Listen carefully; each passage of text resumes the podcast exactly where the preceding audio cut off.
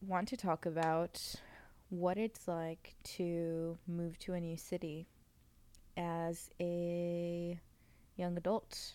I moved to Los Angeles from Houston about a month and a half ago, maybe two months ago at this point.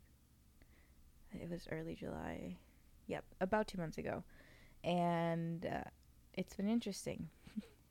and I think it's such a huge difference to make a move like this after 25 when the brain is fully developed and able to think far ahead into the consequences of your decisions versus when you're 22 and you don't really have that ability and you just for some reason know that things are going to be fine or that you'll figure it out along the way. And I will say that I have no regrets about my move. I have been wanting to put myself in a new environment for about 2 years or I had been wanting to up until recently. And I finally did it. I think the hardest thing for me or maybe for other people that I've spoken to who have desires to move cities is you kind of are always waiting for the perfect time to do it. You know, it's like, well, when I finish paying off my student loans or when I um, you know, get to this place with my current job or whenever I do this and that and you just kind of get stuck in this loop of wanting the perfect circumstances before you make the jump. And I was for sure guilty of that, you know, for the last two years because I uh, I was in the perfect spot to move. I had just wrapped up my first job out of college in 2020 and I already had my sights set on California, but I was so terrified to come out here and not have a secure job before I moved here and I didn't really know where to start. You know, how do I look for a job in a in a different state without being there? And it was overwhelming to think about. So I ended up just getting a really good job that I enjoyed in Houston and I stayed there for almost 2 years up until recently because the little voice in my head that was telling me that it was time to go really only got stronger over the last couple of years. But at the end of the day, I think the timing was great. I had a lot of uh, great experiences in my last job and over the last two years in my personal life. And I think that all of it equipped me enough with the emotional capacity and financial capacity and maturity to make the move in a way that was going to prop me to where I am now. So I think that was the biggest thing is getting over that perfect circumstance mindset and just doing it. And here I am. I uh I I, I, I have a rough plan, but I, I don't really know what my life will look like two months from now, three months from now, next year. I know what I want to do and the things that I enjoy doing that I want to do more of. I just don't know how. I, I know that they will happen. I have faith in myself and yeah, I have faith in myself and in, in the universe or the world um, to kind of align with what I want for myself. So that's all we're running on right now. A lot of faith and um, actioning, accompanying that faith to make those goals come true. But I wanted to talk about the sort of emotional roller coaster that I have gone through uh, during the move.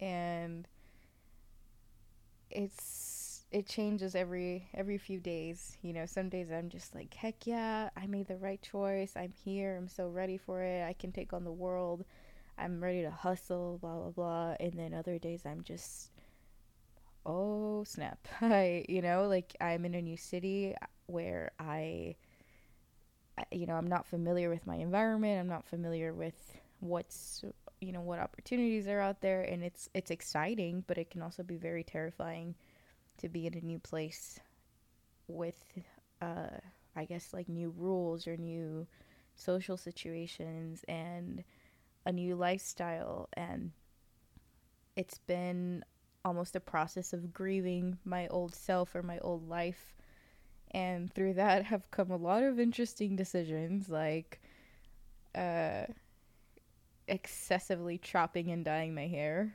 since April. and it's it's uh it's like this this hair that I've chopped off was a symbol of leaving the old behind, I guess, and being patient enough with the present and the future. It's, it was a little bit symbolic of like, okay, let me just chop off all this this past nonsense or this past whatever and let me move forward by accepting where I am and letting my hair grow, letting myself grow, and flourishing in a new environment and starting over and starting fresh. And um, I realized that I'm not as patient as I thought I was. I've I've worked on my patience certainly in the last couple of years, but I I'm not nearly as patient as I thought I was. I I think I have a a bigger ego than I thought I did in the sense of I've been wanting to record a podcast episode for years. And I think my ego gets in the way because it w- it wants it to be perfect and good the first time and that's not possible you know you have to start with baby steps and then you have to s- reflect and think about okay well this is how the first step went how can i make it better next time? And there's no other way to do it other than sucking for a little while right? It's, it's the same thing with everything new. It's going to suck being in a new city for a little while until you figure out how to make it better. It's going to suck when you start any new hobby because you're in a very unfamiliar place, in a, an unfamiliar headspace, an unfamiliar physical space, and the unknown can be terrifying for humans. We like to stick to what we know. Our brain likes familiar patterns, and it's really, really tough to break out of that. I think the older that we get, because we are so much more cemented in our sense of self so my goal with this move was uh, to kind of just shake things up a bit. I had felt a little bit tired of living what felt like it was the same day over and over and over for the last two years. And um, I think the pandemic really exacerbated that feeling because it hit right as I had graduated um, college and I was just kind of getting in a professional stride at my first job out of university where I was, you know, waking up early, I was reading, I had my little routine, I would go to work, I would, you know, plan my meals, I would go to the gym. I was practicing martial arts at the time, which was also a new thing that I fell in love with immediately. Um, and you know, I felt like I was in in my prime in some sorts, in some ways, in a complete disaster in others, but in in the sense of my energy and in my routine, it was a good time. And then the pandemic hit, and all of a sudden, everyone's having to adjust to being at home, where you're not really moving a whole lot. You're behind a screen if you're able to work from home. And and then, you know, also the way that we were connecting and relating to one another was through a screen, through more social media, through more virtual parties, through TikTok. That's when TikTok blew up. Uh, and so all of a sudden, my entire life is sitting in the same four walls and behind a screen to connect with people and not a lot of physical activity.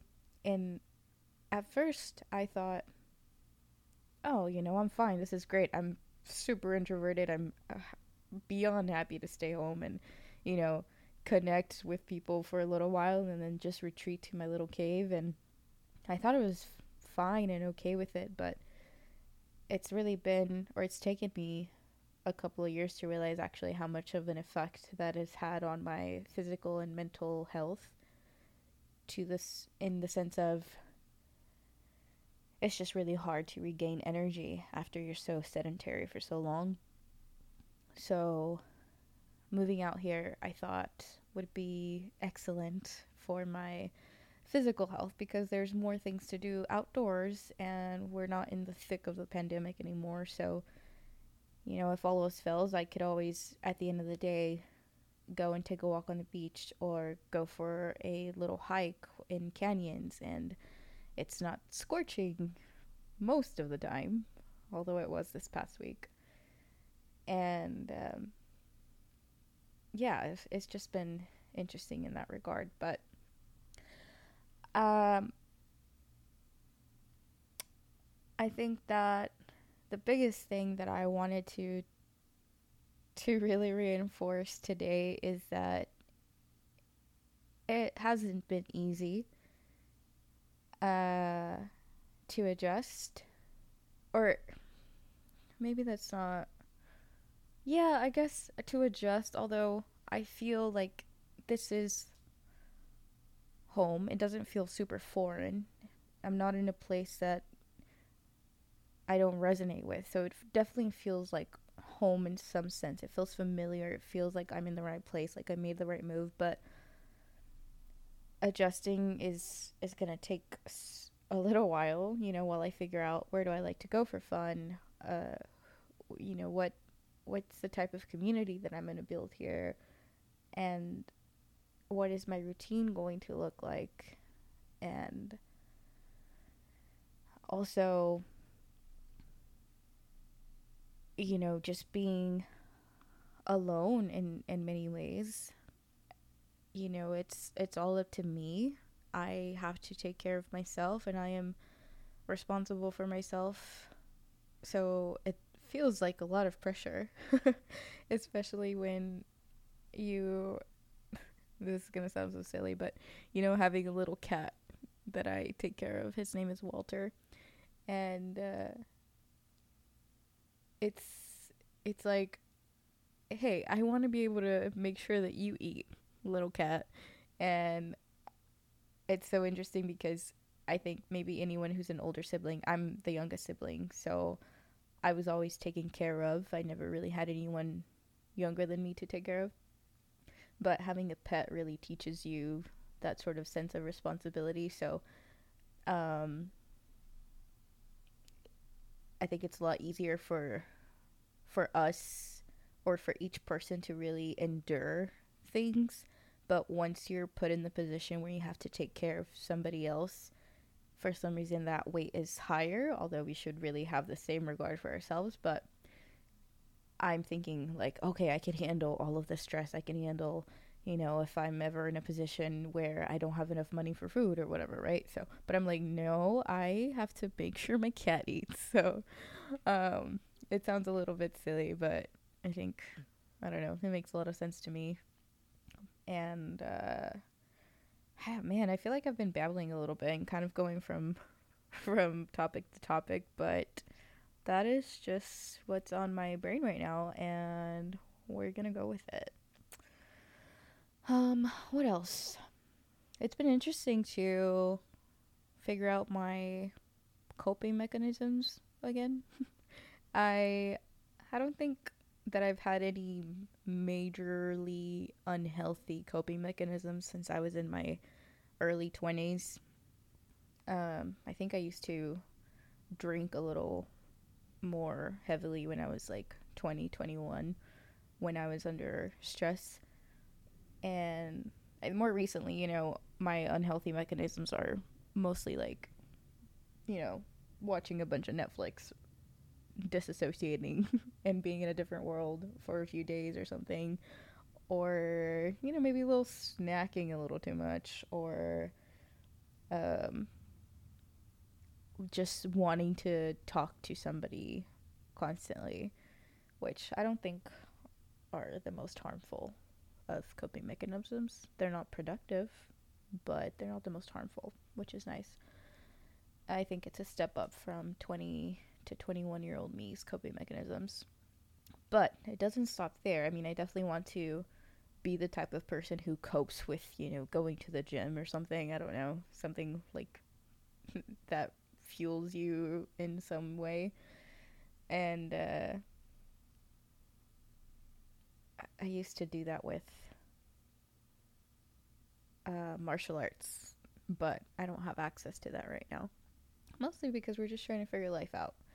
But I do rely a lot on physical activities that make me happy that don't feel like workouts like boxing or jujitsu or yoga. But I don't really see myself being the type of person who's like, oh, I'm gonna go lift some weights. Mostly just because that's not fun for me. But um yeah, that's that's really all that's on my mind now. I think if I go any longer I may just babble. But that is it. That is how it's going. That's how we're adjusting. And to close it off, I have full faith that this is all going to fall into place because I trust myself enough to figure it out. And I'm totally allowed to have days where I'm like, oh shit. you know, how are you going to do it? But I know that I will figure it out. And that is the that is the finale. Okay. Um, until next time,